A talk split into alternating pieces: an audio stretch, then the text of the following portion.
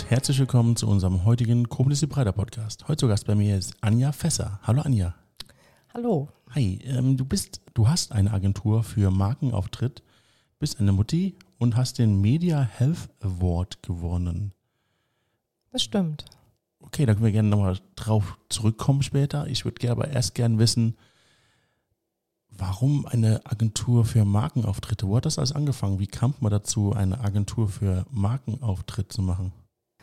Das war ein Weg, der ähm, eigentlich mir schon teilweise in die Wiege gelegt worden ist. Und ich bin auch Tochter eines Unternehmers, der, ach, den Beruf gibt es heute nicht mehr, Lithografie. Ich weiß nicht, ob euch oder dir das was sagt. Nicht ganz, ich habe es mal gehört, aber ich weiß gerade nicht einzuordnen. Lithografie war äh, die Berufsbezeichnung für die Menschen, die Druckvorlagen hergestellt haben früher. Ah. Also du musstest okay. ja, wenn du was drucken wolltest, musst du da musstest du Filme machen, sehr lange. Und diese Filme sind ja nicht irgendwie so aus der Luft geflattert, sondern die hat man per Fotografie, per Sätzen, ne, Verfilmungssätzen ja. und so weiter mühevoll per Hand zusammengeschnipselt und dann zusammen kopiert, um dann nachher so eine DIN A4-Seite oder ein Plakat rauszukriegen, um eine Platte davon zu machen und drucken zu können. Und das waren damals so in den 60er Jahren, als mein Vater angefangen hat, 80 Leute am mhm. Ende ne? und die fleißig gerötelt, geschnitten, geätzt, gefotografiert, umkontaktet und angedruckt haben. Und in dem Rahmen bin ich aufgewachsen. Heute geht ja alles mit dem PC. Ja. Oder Mac. Das ist auch ein PC. Ja. ja, genau. Wie so, nee, anders gefragt, was kam denn in deiner Kindheit oder was hat denn jetzt dafür gesorgt, dass du dich dann auch dafür entschieden hast, diese ganzen Weg zu gehen? Hat mhm. der, oder hat Papa gesagt, solange du deine Füße unter meinen Tisch stellst, machst du das, was ich dir sage? Ja, ich glaube, in der Zeit bin ich groß geworden. Okay. Ich bin ein Kind der 60er. Und nee, es war ganz anders. Er hätte das ganz gerne gehabt. Mhm. Aber ich bin erstmal komplett andere Wege gegangen. Okay. Revolution, sage ich nur. Ja. Wie begann deine Revolution? Eigentlich mit einer großen Verletzung. Ja, mein Vater, also Vielleicht versteht man erstmal, dass ich in einer Zeit aufgewachsen bin, wo das Familienrecht noch sagte, dass die Frau den Mann fragen musste, ob sie arbeiten gehen darf und was sie kaufen darf. Wie alt bist du denn, wenn ich fragen darf? Ah, ich werde jetzt 57 den Monat. Okay, doch so alt? Ja, ich, hätte ich doch nicht geschätzt. Dankeschön, ich nehme das mal als Kompliment. nee, das ja, habe ich dir nicht gegeben. Okay. Ja. Also so war das bei uns halt natürlich auch. Ne? Vater Unternehmer, stammt selber aus einer Schlosserfamilie. Ja. Also ist ein Kriegskind, ne? 35er Jahrgang, hat seine eigene Geschichte, die ist auch nicht so witzig gewesen. Konnte man, ne, Berliner. Und ich hatte noch einen älteren, oder ich habe einen älteren Bruder. Und der war nicht so nach dem Geschmack meines Vaters. Der ist halt ein, so ein, eher ein introvertierter Techniker, sage ich mal. Mhm. Und ich hatte eher so die Eigenschaften, aber das war ja No-Go in der Zeit. Ja? Also, weil das, die Tochter, hätte die geheiratet, hätte er praktisch sein Erbe an meinen Ehemann ohne Einfluss genommen. Und das war für ihn als Macher natürlich eine ziemliche Katastrophe, mhm. obwohl ich eher die war, die er als Sohn gehabt haben hätte wollen. Das war ein ganz krasser Konjunktiv. Ja, das, weil so war es ja auch nicht. Ne? Nee. Also ich war sein Traumsohn, um es einfach zu sagen. Ne? Ja. Und da merkst du schon, ah, als Mädchen doof. Ne? Und ich weiß noch, ich war so fünf, und dann war ich gerade kurz vor der Schule oder schon in die Schule gekommen, putzte mir abends die Zähne. Er kam aus der Dusche mhm. und trauerte mich so an und sagte, schade, dass du nur ein Mädchen geworden bist. Und das ist so eine tiefe Grundverletzung, weil es mir erst am nächsten Tag aufgefallen, dachte ich, ich bin plötzlich falsch. Mhm. Ja, und das hat mich sehr lange begleitet. Und es hat auch zu Hause Kriegen geführt, die, das war Frontline bei uns, ne? Absolut. Ja. Hätte nicht sein müssen. Nee, ich habe es auch sehr, sehr viel später, so mit Anfang 40, ging mir so ein Licht auf und dachte ich, ach, der hat mich gar nicht gemeint, der meinte sich selber. Weil auch mal den Kontext der Zeit zu verstehen, so ein Mann durfte halt auch nicht versagen. So ein Mann war ja verantwortlich dafür, dass er Söhne kriegt, ne? Erben. Mhm. Und das hat er halt nicht geschafft auch eine blöde Situation für ihn. Ne? Es war ein Riesenmissverständnis zwischen uns. Hat irgendwas Monarchisches auch an sich, ne? Ja, es hat sowas, ja, genau. Ja, ja. Der, der nächste Königssohn, der dann mhm. den Thron erben soll. Ja, blöderweise ein Mädchen in einer Zeit, wo man sich das noch nicht vorstellen konnte. Und ich meine, wenn man jetzt mal so Ost-West-Geschichte, ich bin eine Berlinerin, äh, mhm. anguckt, ja, die, die Frauen im Westen hatten einfach ja so ein paar Sachen, denen sie sich zu unterwerfen hatten. Die durften einfach viele Sachen nicht. Ja? Also ich meine, Ende der 70er Jahre hat sich das Familienrecht erst geändert, sodass die Frau auch mal selber entscheiden konnte, ob sie wirklich arbeiten gehen will oder eben auch nicht. Ne? Also raus aus dem Diktat und das muss man auch erst mal lernen von beiden Seiten her. Und bis sich da mal was geändert hat, fiel dann auch schon die Mauer. ja? Und dann kommt praktisch die ostgeprägte Frau, ja, ja, in der Kultur groß geworden, die das so nicht kennt altersgleich. Ne? Mhm. Weil da konntest ja im Prinzip, das war ja die Anforderung, dass alle arbeiten gehen. Die hatten ganz andere Herausforderungen. Ja, und das ist, wenn man sich heute fragt, warum so wenig Frauen in Führungspositionen sitzen, da kann man da in die Ecke mal hingucken, warum das so ist. Also können wir daraus hören, dass du im Westen groß geworden bist? Ja, ganz genau. Ich bin ja. ein Südberliner Mauerkind. Ich habe äh, ein Wessi. Ja, ja, genau. ja, das wäre in meiner Zeit, so meine Highlight-Zeit war die 80er Jahre, da war ich ja. ziemlich wild, wäre das echt eine fiese Anfeindung gewesen. Ja? ja. Also Wessis waren die, die, die außerhalb der Zone noch gewohnt haben. Ne? Deswegen, okay. das höre ich aber nicht so gerne. Ne? Äh, ich sage mal, ich bin ein Südberliner Kind und habe mit dem Fußball an die bunt bemalte Mauer gespielt. Und das sagt eigentlich schon. Entschuldige die, diese Bezeichnung. Ich, ich komme nur aus Koblenz und kenne diese Begebenheiten so differenziert klar. nicht. Ja, ne, ich kann, ich, es ist jetzt auch überhaupt nicht schlimm. Alles ja. gut. Okay, du bist also als, ich wollte es ja wieder sagen, Wessi, groß geworden. Dann ist die Mauer gefallen und was äh, hast denn du zu dem Zeitpunkt gemacht? Ah, das ist tatsächlich eine heiße Zeit gewesen. Also ich habe dazwischen noch ein bisschen Geschichte, kann ich gleich nochmal erzählen, dass du vielleicht verstehst, warum das denn so gekommen ist. Tatsächlich gab es äh, Trennungskrieg mit, mit der Familie okay. und ich sag mal so, wann waren es? 89? 89 habe ich mich nach schon einer Berufskarriere nochmal entschlossen, Frieden mit meinem Vater zu schließen und bin dann in den väterlichen Betrieb mit einer neuen Ausbildung als Industriekauffrau reingegangen. Dachte ich, naja, Gott, eine kaufmännische Ausbildung ist vielleicht auch nochmal eine ganz gute Kiste. Und mit den Zahlen habe ich es auch gut. Mhm. Ja, und dachte ich, dann dachte ich mir, okay, das ist vielleicht eine Möglichkeit, dass wir nochmal zusammenfinden und vielleicht ein paar alte Wunden aufklären. Ja, das war Heilung finden. Warum nur dein Vater? Ist deine Mutter nicht mehr da gewesen oder doch, war doch, die meine, Bezugspunkt? Nee, meine Mutter ist ein ganz großer Bezugspunkt, auch heute okay. noch. Die ist 85 und eine richtig coole Socke. also auch fit und so. Also ich mag die total, aber bei meiner meine Mutter kann man sich ja jetzt vielleicht vorstellen, in, welchen, in welchem Rahmen sie gelebt hat. Ne? Als Unternehmerfrau, die nicht entscheiden durfte, was sie arbeitet. Mhm. Mit zwei Kindern, Haus und Garten und bloß nichts nach außen dringen lassen, wo es immer ein Problem gibt. Da bist du atemlos, da bist du erstickt ne? und auch leise. Das waren keine einfachen Zeiten für Frauen. Nee, ja. das war kein, das, vor allen Dingen nicht, wenn du selber Ideen hattest und die hatte sie. Ja? Da musstest du viel schlucken. Aber das ist auch eine lange andere Geschichte. Nee, meine Mutter hat mir immer vertraut. Mhm. Deswegen war das nie ein Konfliktpunkt.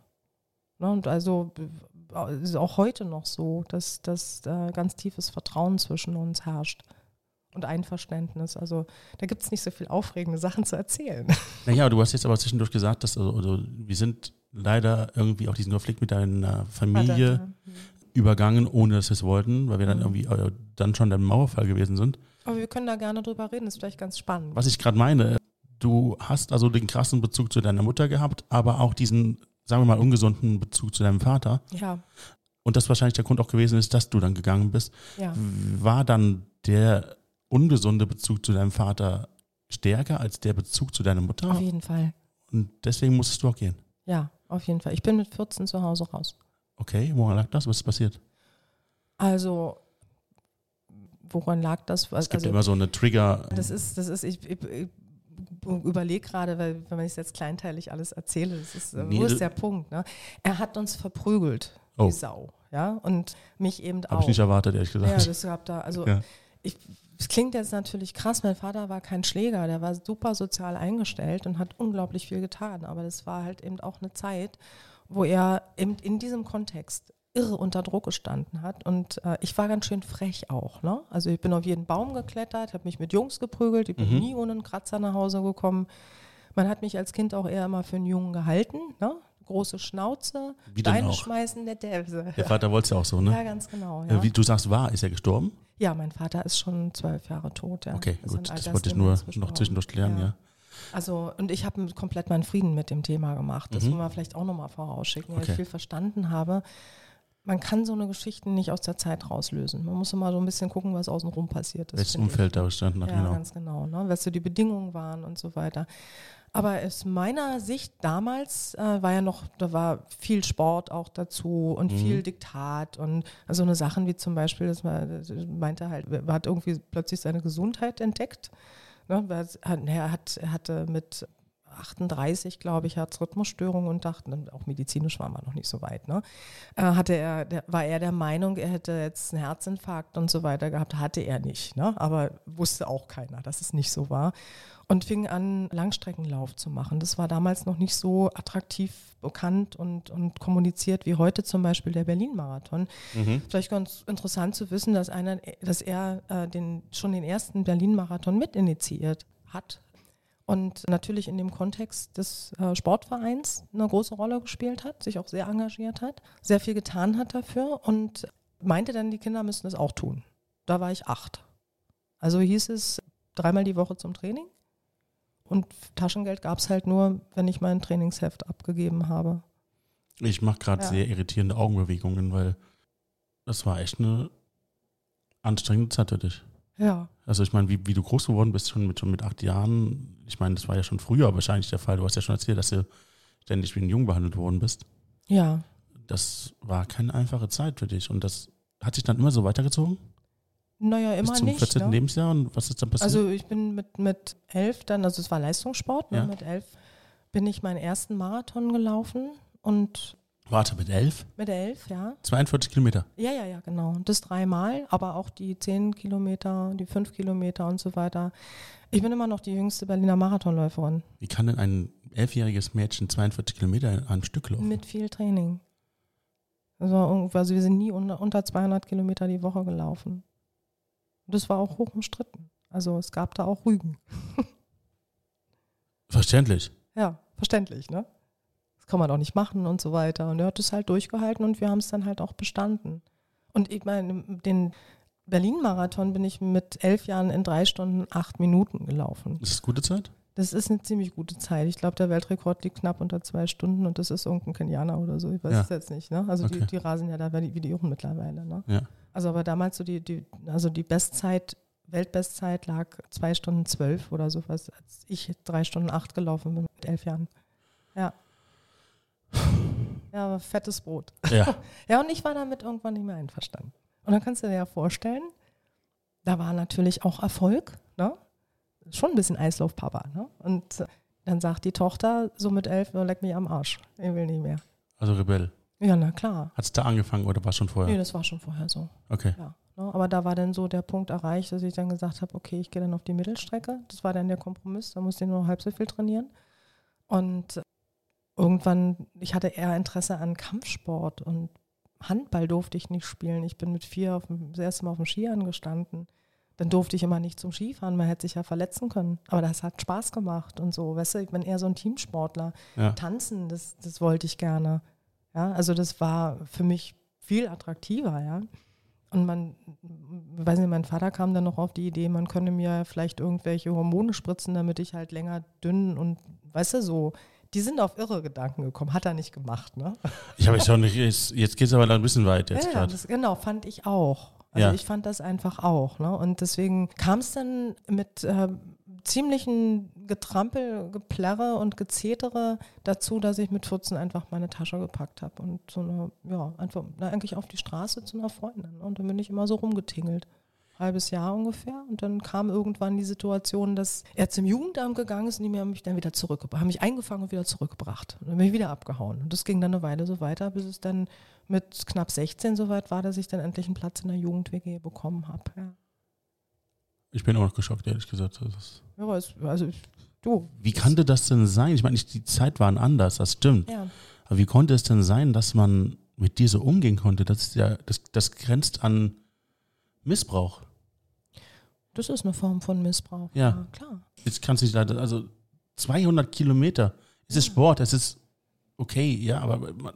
Du warst ein Kind. Ja, natürlich, ne? Aber es ist so, weißt du, ich war ja ein Kind, ich habe das ja so nicht gesehen. Ich habe ja mich gesehen. Ja. Ich habe meine eigene Situation gesehen. Ne? Und eine vergleichbare Situation gab es gar nicht.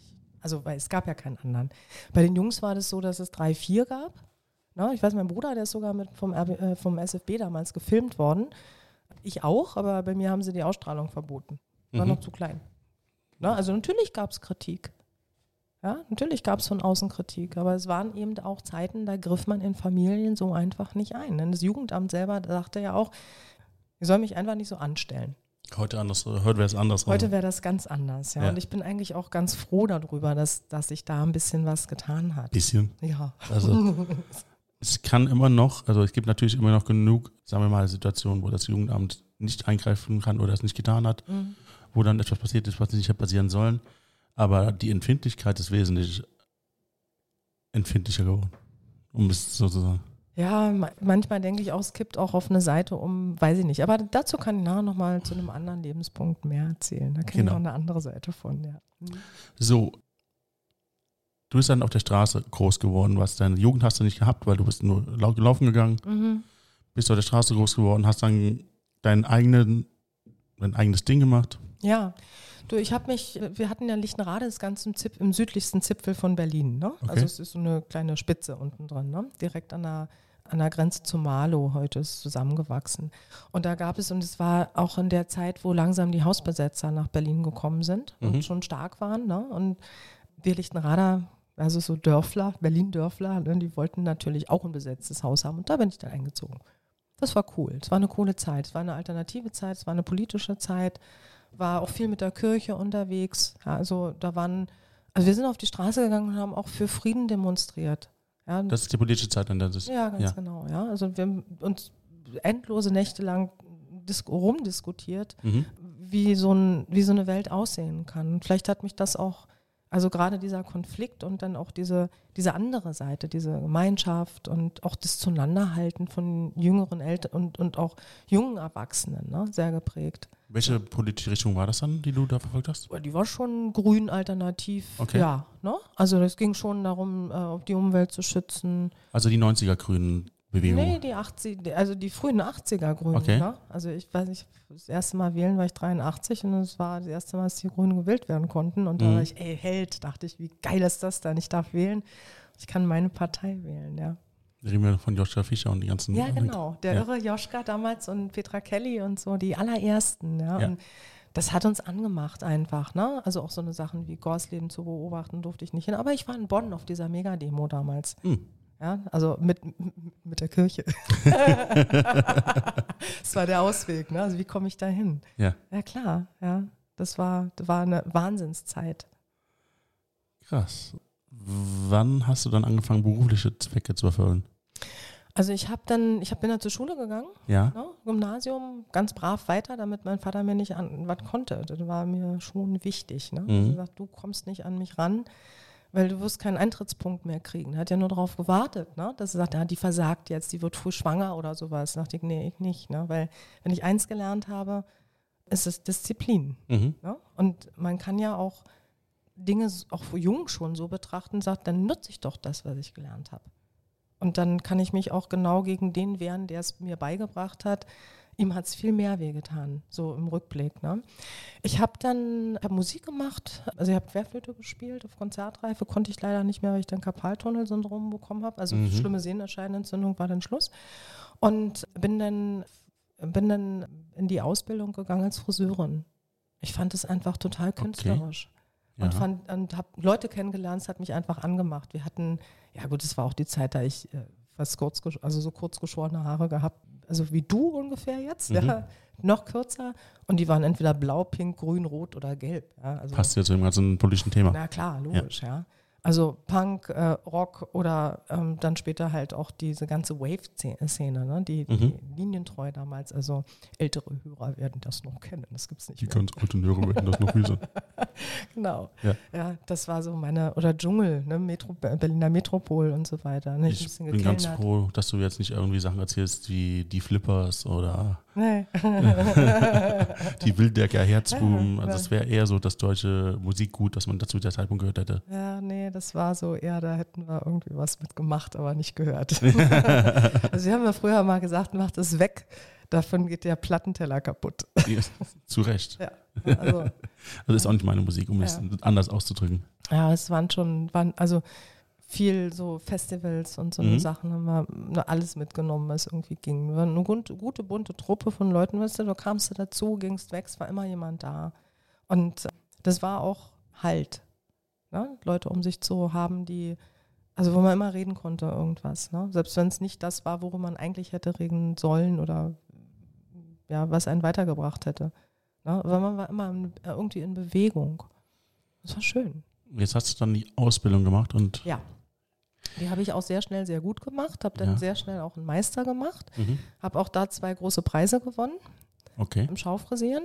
Mhm. Da ging eigentlich auch um eine Wette. Ne? Also mein, mein Chef damals, also seine Frau, meine Chefin, die war Europameisterin im Schaufrisieren, also so Abendfrisuren machen, da kannst du total stylische Sachen machen. Und naja, die 80er Jahre waren halt bunte Jahre, also dachte ich, machst du mal was crazy und habe dann mein Model in, in, in Alien verwandelt ne? und habe einmal für also, für also für Schminken, für Schauschminken, auf der Bühne machst du das. Damals noch in Prälaten Schöneberg, so ein riesen Laufsteg und mhm. hunderte von Leuten in der Halle und dann hast du da richtig Gas gegeben und einmal eine, so eine moderne Abendfrisur zu machen. Ne? Da habe ich zweimal gewonnen und das war dann alle, mehr kannst du da nicht machen. Ja, heute machen das Influencer, machen Videos drüber und ja. werden Million, millionenfach geklickt. Naja, damals gab es das noch nicht. Nee, das ist natürlich eine andere Zeit gewesen. Also ja, heute eine andere Zeit und damals eine andere Zeit ja, gewesen. Ganz genau, ja. Das heißt, das, das hat dir auch Spaß gemacht, das ganze Thema, diese ganzen Frisuren zu machen, kreativ, kreativ zu sein. Kreativ, was, was los? Kreativität ausleben zu können. Alternativität. Zu ja, genau. Ja, du hast einen alternativen Lebensstil gewählt, der äh, dich auch alternativ geprägt hat. Absolut. Auch um gegen deinen Vater zu rebellieren. Genau, ja.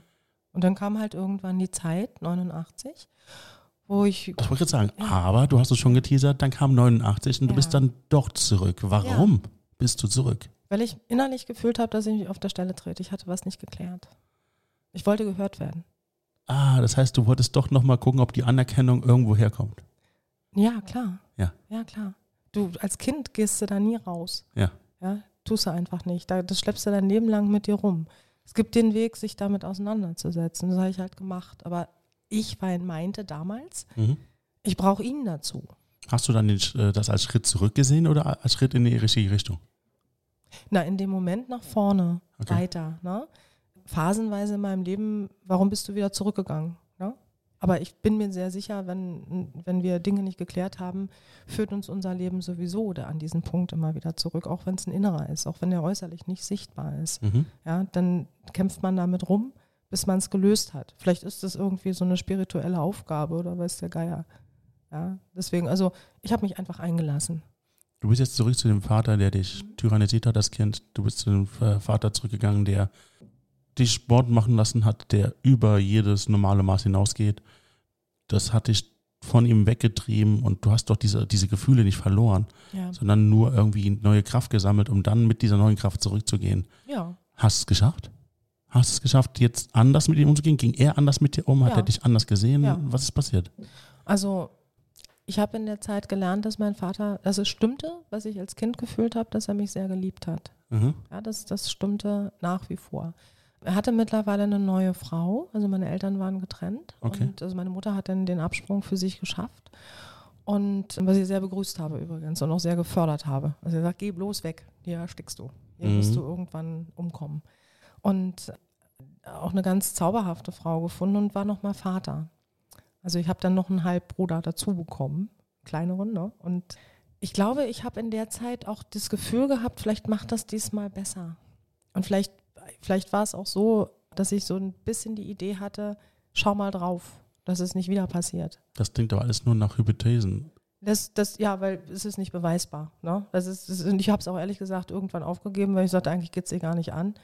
Ne? Das, das, mach einfach dein Ding weiter. Ne? Es kam einfach irgendwann die Situation, dass ich gesehen habe, oh, der liebt sein Kind, der ja. tut alles dafür, der ist eigentlich wie so ein toller Opa, ja, aber macht eigentlich, spult es auf eine andere Art, was er vorher gemacht hat, nochmal ab. Und aber das Kind kam halt nicht zum Schaden. Der ist okay. auch super geraten und der hatte eine tolle Kindheit und er hat seinen Vater verehrt bis in den Tod. Also echt, war eine schöne Beziehung auch. Und irgendwie, aber ich hatte plötzlich den Impuls, oh, guck hin, ne? guck einfach nochmal hin. Kann er doch, ja. Und, und aber ist, also der, der eigentliche Punkt war tatsächlich der, das war auch, der, der Kleine ist 89 äh, auch geboren. Ne? Mhm. Und ich hatte dann die Idee, geh nochmal eine neue Ausbildung machen, das hatten wir eben schon und dann fiel, es klappte auch gut. Also wir haben uns gut verstanden, er hat mich respektiert, es funktionierte im Betrieb, ja. Warte mal, warte mal, 89. Ich habe eben was noch gehört, was ich jetzt mal zurückgerechnet habe. Mhm. 89 bedeutet aber auch, dass du schon ein Kind hattest. Nee, Du hast gesagt, du hast ein Kind, das 40 ist? Da komme ich gleich nochmal drauf. Das ist ganz, ganz dicht davor. Ja. Ist, äh, ich, ist, ich Weil ich bin 84 geboren ja, genau, und 89 war danach. Meine Tochter ist 82 geboren, ja, aber ja. das erzähle ich gleich. Also, okay. also der Punkt war. Entschuldigung, das ist, ich war nur gerade irritiert, weil ich dachte, okay, wir sind jetzt 89, ich bin 84, was ist da Warte, passiert? Pass auf, das finde ich gut. Ja. Das finde ich gut. Ja. Spannung okay. steigt. also 91 fiel dann, äh, 89 fiel die Mauer. Wir haben 90, mein Vater hat 90 beschlossen, oh geil, da kann ich auf die Wiese gehen. Hatte Visionen, hatte Ideen, wollte ein Medienzentrum bauen. Mhm. Hat er gemacht. Und äh, wir sind eine, wir haben, ich habe, mein großer Bruder ist dann, der hat eine Weile schon in Frankfurt am Main gelebt und kam dann wieder zurück und wir haben zusammen eine Lithografieanstalt gegründet. Das heutige und mein Unternehmen Kamera Obscura besteht also nach wie vor, aber wir haben uns natürlich auch transformiert war die erste digitale, volldigitale Lithografieanstalt in einem neu gebauten Campus, wo heute der BEA draufsteht. Und die Kamera Obscura ist doch die erste Kamera, die auch gebaut worden ist. Ja, ganz genau. Ja, steht für die Wahrnehmung von Menschen. Ja, natürlich ja. hat damit die dunkle Kammer, Dunkelkammer war in der Lithografie wichtig. Ne? Hat alles so ein bisschen was damit zu tun, ganz genau. Ja. ja. Und ist zeitlos. Ne? Ja. Und die, ja, wir haben praktisch 4 Millionen D-Mark damals investiert wo kriegst du 4 Millionen D-Mark? Naja, die Fördermittel waren nicht so schlecht. Okay. Na, Kredite wurden rausgehauen, das kannst du dir heute nicht mehr vorstellen. Wie groß ist deine Firma bitte? Damals hatten wir, haben wir, wir haben mit 15 Leuten gegründet, waren in Spitzenzeiten 30. Okay, das habe ich nicht erwartet. Okay, also, wir, wir, wir driften ein bisschen ab oder wir wollten darüber reden, ja. den Vater getroffen, zurückgekommen. Genau, und ja. Also dieser Sprung war wichtig für mich und genau in dieser Zeit, ich war eigentlich kurz vorm Heiraten, mhm. hatte einen ganz lieben coolen Typen kennengelernt.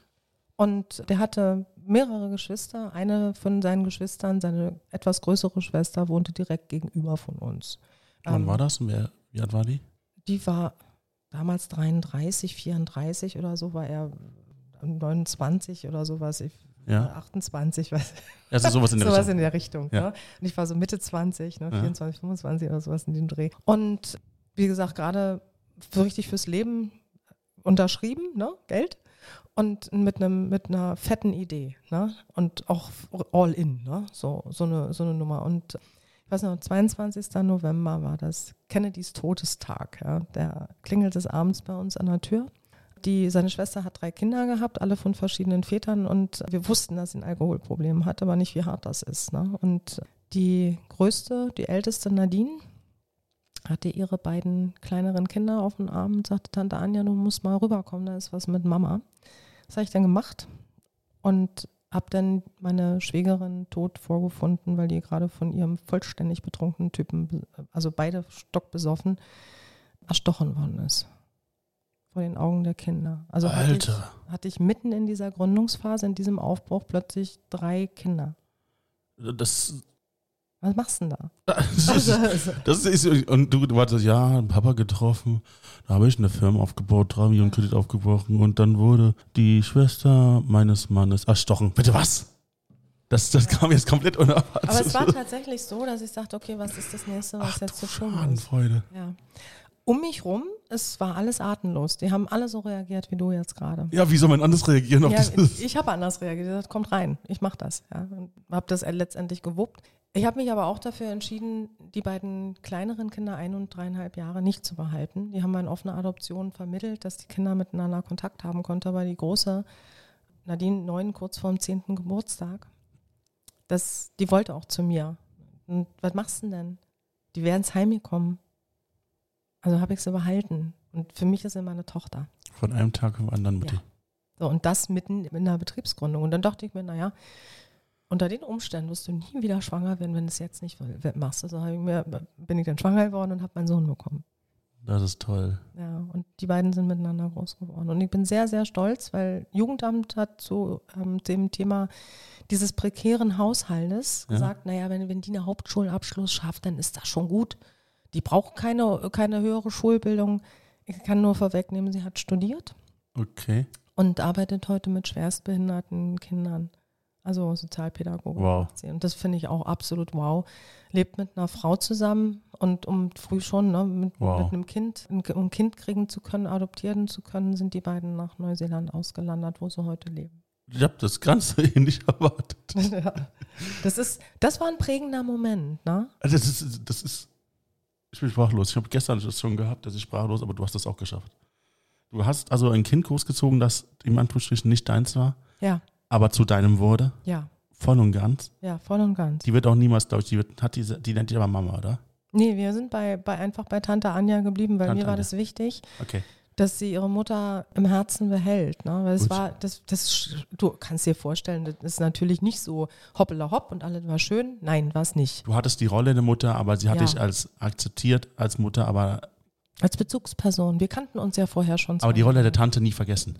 Ja, ganz genau. genau. ja. Also wir, wir hatten ja schon eine Beziehung genau. zueinander. Genau. Ja, und auch eine sehr enge, sonst, sonst wäre sie ja nicht gekommen. Ja, aber das ist nochmal eine ganz andere Hausnummer, wenn du das Kind dann auch großziehst. Ja.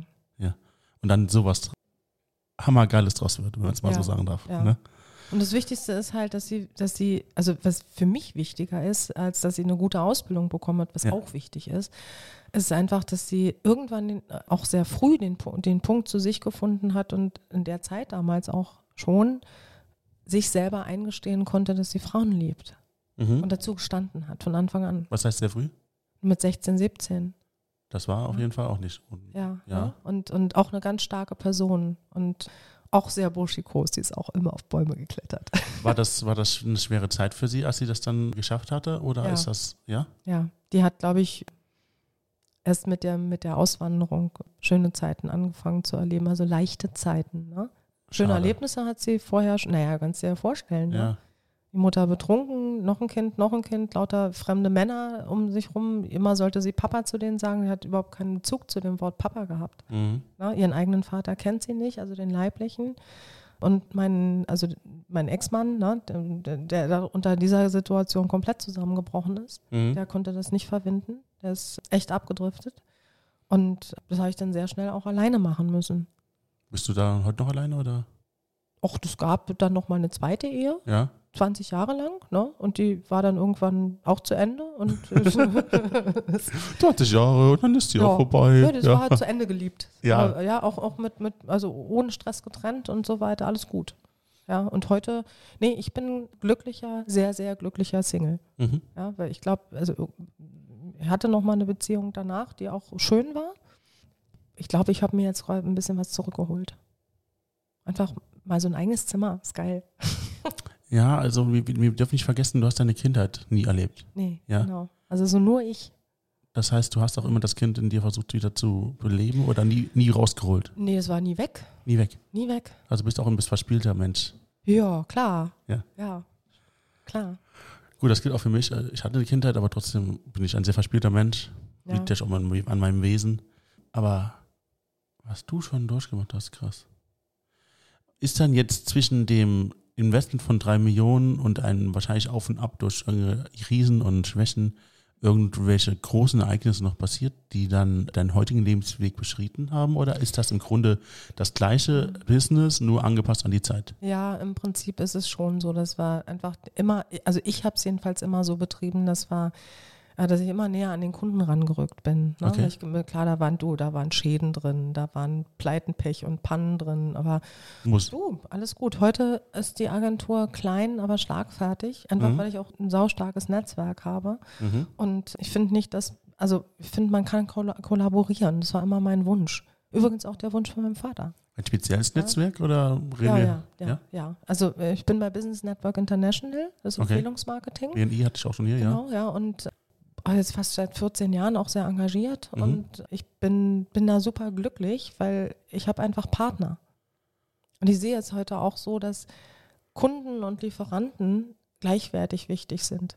Genauso wie Mitarbeiter und ich selbst natürlich. Das ist ein System, in dem wir alle funktionieren, keine, keine Treppe oder eine Leiter, auf der wir stehen. Ja. Das ist der Gedanke, der New York-Gedanke, den hatte ich auch schon mal im Podcast ja. gehabt.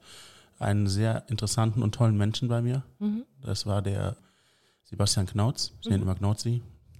Das ist mein, und der hatte auch ein sehr, sehr interessantes Thema und sehr interessante Ansichten, die zu der heutigen Zeit oder hoffentlich in der heutigen Zeit mehr verfolgt werden. Mhm. Und das ist das, was du gerade kommuniziert ja. hast. Man ist auf einer Ebene, man stellt sich nicht, auch als Chef nicht.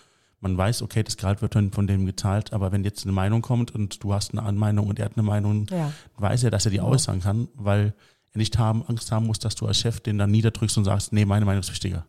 Weißt du, äh, mein, einer meiner, meiner Lieblingsmitarbeiter, sind ja alle meine Lieblingsmitarbeiter. also mein Binärmensch, ja, der äh, Webseiten baut. Ne? Ja. Und ich nenne ihn immer gerne mal liebevoll Scotty, weil er sagt, oh, das dauert jetzt drei Wochen und so weiter. Und er macht das doch in drei Tagen. Also, ja. also, ja, der kann das einfach viel besser als ich. Und ich wäre dumm, wenn ich, wenn ich dem sagen würde, was er zu tun hat. Man holt die Kompetenz ins Haus, weil man sie selbst nicht hat. Äh, warum soll ich schlechtere Leute, also ich müsste mir dann schlechte Leute, schlechtere Leute, als ich es bin, einstellen. Das wäre dämlich, ja. Das wäre dumm. Ja. ja. Ich will ja Geld verdienen. Richtig. Ja, und ich will vor allen Dingen auch tolle Projekte umsetzen. Und wenn mich eins glücklich macht, ist es, wenn, wenn, was, wenn ich mir was ausgedacht habe, sowas auf die lange Strecke und es klappt dann. Außerdem ist die Motivation bei den Mitarbeitern noch größer, wenn du denen Vertrauen, Vertrauen entgegenbringst, die das beweisen können und dann auch in den Projekten wachsen. Ja, ganz genau. Und die, ja. die tragen auch die Verantwortung. Und das ist auch das, was ich damals zum Knauzi gehört habe. Der hat das mir auch erzählt. Ja. Und da habe ich auch jetzt einen anderen Blickwinkel auf die ganze Arbeitswelt gehabt. Ja, das war total süß. So vor ein paar Jahren da habe ich gesagt, meinte, wie ist denn das jetzt hier? Da sind wir umgezogen mit dem Betrieb, zehn ja. Jahre her ungefähr. Ne? Und dann sagt er, wie ist denn das jetzt? Wenn, kommt jeden Tag anderthalb Stunden aus Marzahn nach Wilmersdorf und mhm. fährt dahin wieder zurück. Also das sind drei Stunden Fahrt und der will nicht woanders arbeiten. Das ist geil. Mhm. Ja, und ich meine, wie ist denn das, wenn ich jetzt das und das und hier mal was habe und so, du kannst doch kommen, wann du willst. Wichtig ist, dass wir uns verabreden. Mhm. Ja? Dass, dass wir irgendwo eine Zeit haben, wo ich Fragen stellen kann und ich was an, an Dritten weitergeben muss oder einfach damit der Prozess nicht verloren geht. Ne? Und ne, das macht schon Sinn, dass man sich ab und zu mal trifft. Und dann muss ich dann abends länger arbeiten. Meine, du kannst, wenn du fertig bist, gehen. Ja, wenn ich, du wirst schon selber wissen, wann du länger bleiben musst, damit du was fertig kriegst. Und was machst du heute? Ich meine, du bist ja jetzt ja. kein Plotter mehr. Du machst ja nicht, mhm. du dienst nicht die Plotter mit irgendwelchen Filmen, das machst du nicht mehr. Ja. Sondern du äh, Ding wie Harry Potter, aber ich meinte die ja, ja, Druckmaschinen. Stimmt, ne? Heißen die so? Die heißen Plotter, oder? Ja, gibt es viele Namen dafür, genau. aber es gibt auch Plotter, genau. Ja, genau. Sondern du hast dich wahrscheinlich an die aktuellen Gegebenheiten angepasst und hast gesagt, bist mhm. Markenbilder. Was bedeutet das? Markenbildung fängt mit dem, mit dem Markenkern an und der fängt in der Regel mit dem Unternehmer oder mit den Unternehmern an und mit deren Geschichte, also okay. mit dem Antrieb. Ne? Was ist eigentlich so der, der tiefste Punkt in dir selbst. Und man, wenn man das mal wirklich runterbricht auf das, auf das letzte Wort, was du, auf das du nicht verzichten kannst und willst. Bei mir ist es zum Beispiel Verstehen. Also wenn, wenn, weißt du, wenn ich alles runtergearbeitet habe, ganz tief im Bauch, ja, eigentlich will ich die Sachen nur verstehen. Verstehe ich nicht. Ne, verstehst nicht? verstehst nicht, okay. Also wenn ich dich jetzt fragen würde, ja. ich frage dich einfach mal, ich mache mal raus aus dem Konjunktiv hier, ne? Würdest du wenn, wenn, wenn du wählen könntest, ein Verb zu sein, ein Adjektiv zu sein oder ein Objekt oder Substantiv zu sein? Ja. Was würdest du wählen? Ich würde, das ist eine gute Frage. Ja. Also es, es, es, es hängt davon ab, was man für Eigenschaften den Sachen gibt. Ein Verb ist etwas Aktives, das freut mich. Genau. Das mhm. freut mich, weil Aktivitäten äh, das Leben bestimmen. Ein Objekt zu sein, ist auch wichtig, weil mit Objekten werden Sachen gemacht. Ohne die können auch keine Tunworte existieren. Ja. Und ob es jetzt ein Subjekt oder ein Objekt ist, äh, ein, ein, ob es ein, äh, ein leidendes Nomen ist oder ein nicht leidendes Nomen, sondern ein aktives Nomen. Ich denke, das glaube ich kaputt gerade, ne? Ja, es wäre einfach nur, wo zieht es dich hin? Es gibt ja auch noch das Wie-Wort. Es gibt ja Menschen. Adjektive, genau. Ja, genau. Es gibt ja Menschen, die sagen, ey, ich will es einfach nur schön machen für die anderen Leute. Ich will ein toller Gastgeber sein. Da steckt das drin. Ja, und ich bin neugierig. Mhm. Ich will am Ende die Dinge verstehen. Ich will wissen, wie sie funktionieren. Das ist, schon, das ist ein Antrieb, den ich aus der frühesten Kindheit mitgebracht habe. Was bringe ich jetzt aus dieser ganzen Diskussion, was ich bin? Wenn du sagst, ich bin, also Verb wäre ja. jetzt deins, ne? Ja. Also nichts ist falsch und nichts ist richtig an mhm. der Stelle, ne? sondern nur, wo zieht sich am ehesten hin? Das jetzt zum Verb, denke ich, ja. Ja, so, also dann eher in die Bewegung zu gehen, ne? Und sagen, ah, da soll was geschehen. Ja, dann bist du wahrscheinlich eher ein Typ, der was anfasst, und was macht. Also wir sagen Macher dazu. Mhm. Ne? Und also ein Weitergeher. Ja, toll ist es auch, ein Baum zu sein. Das gibt Familie. Ein Stein, Fels in der Brandung, ist super. Da kannst du immer wieder hingehen. Du weißt, wo der ist. Ja, wo der Fels in der Brandung ist, der bricht auch Wellen für dich. Ne? Ich bin nicht so der Fan von Metaphern, aber ja, das aber du weißt, was ich, du weißt, was ja. ich meine. Ne? Ja. Das ist so, und das, das hat ist nichts Negatives dran, ne? aber mhm. wer bist du? Ne? Oder wer bin ich? Und äh, ich bin halt grundneugierig. Ich muss immer eine Nase überall reinstecken. Ich will alles wissen.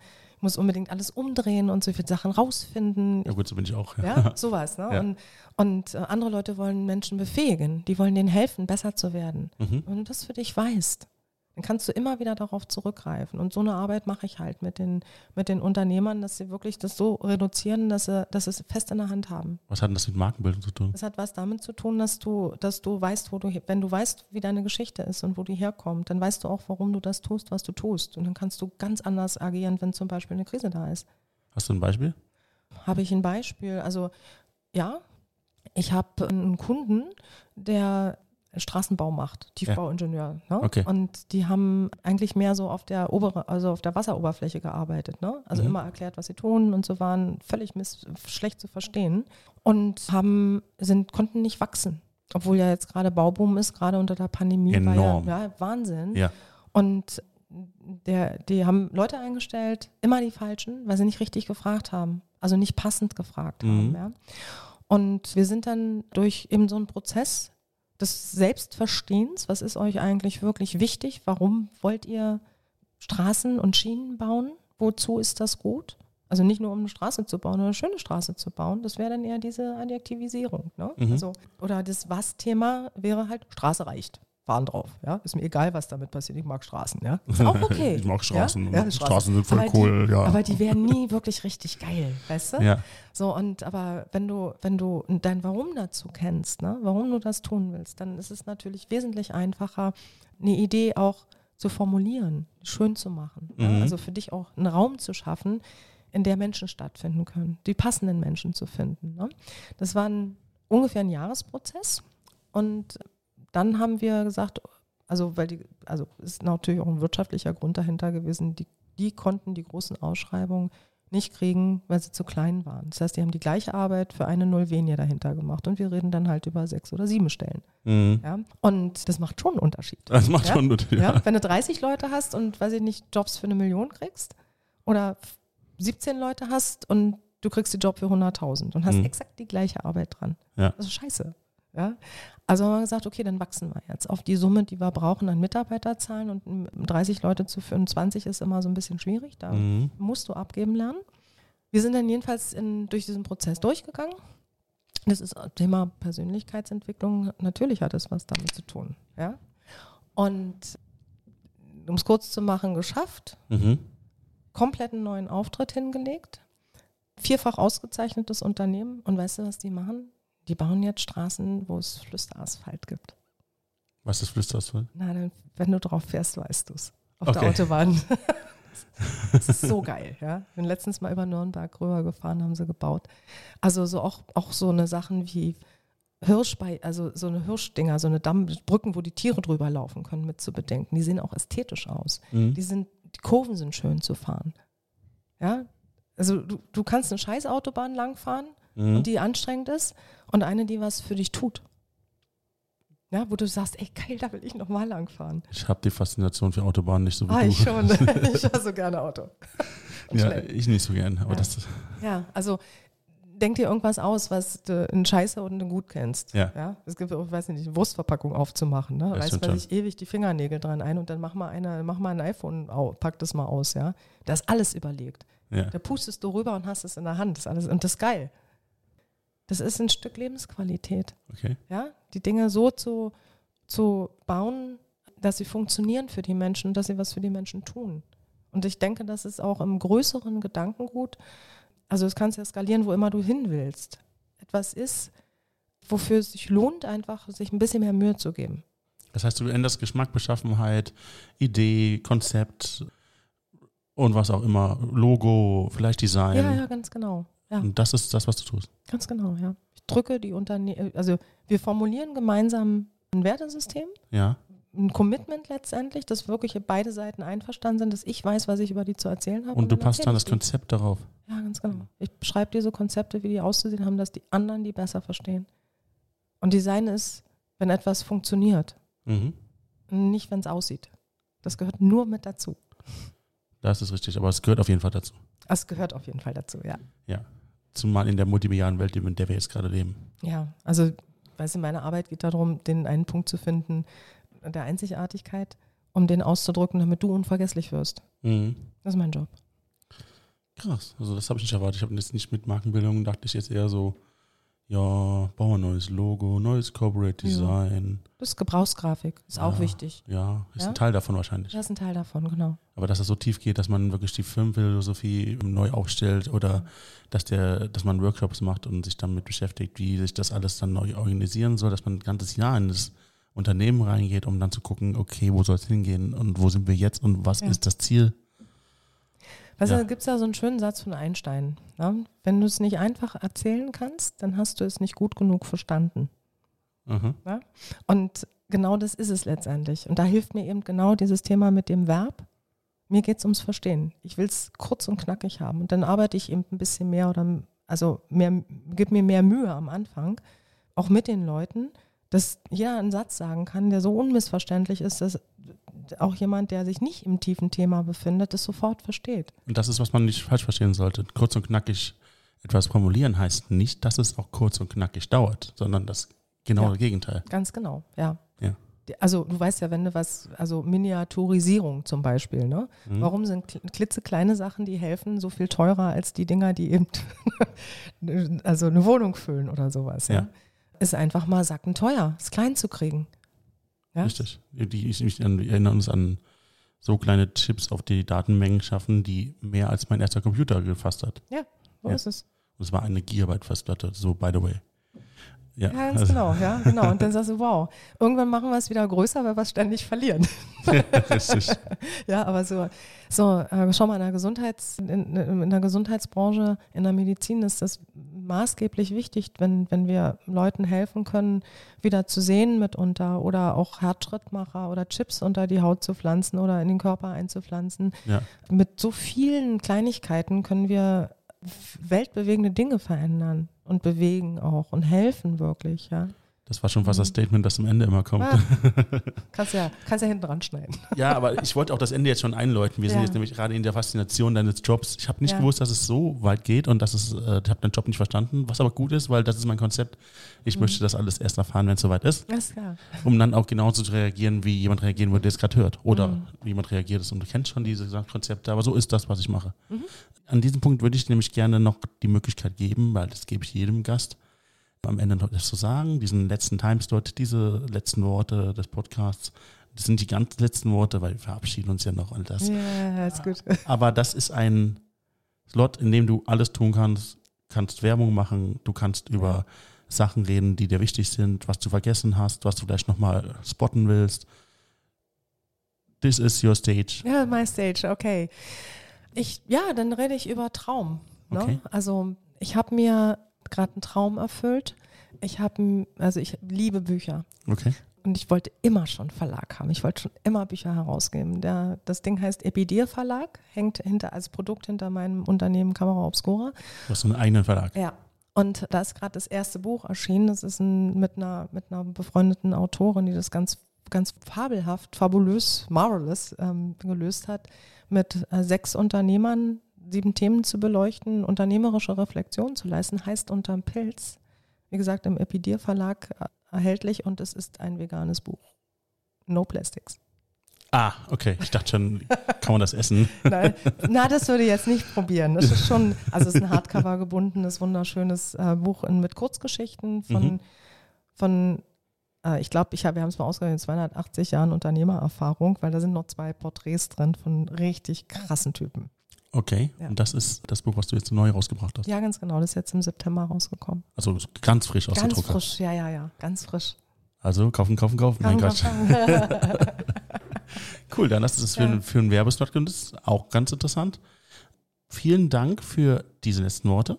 Vielen Dank, dass du heute hier gewesen bist, uns deine Geschichte erzählt hast. Und ich freue mich aufs nächste Mal. Vielen Dank und ja, danke, dass ich hier sein durfte.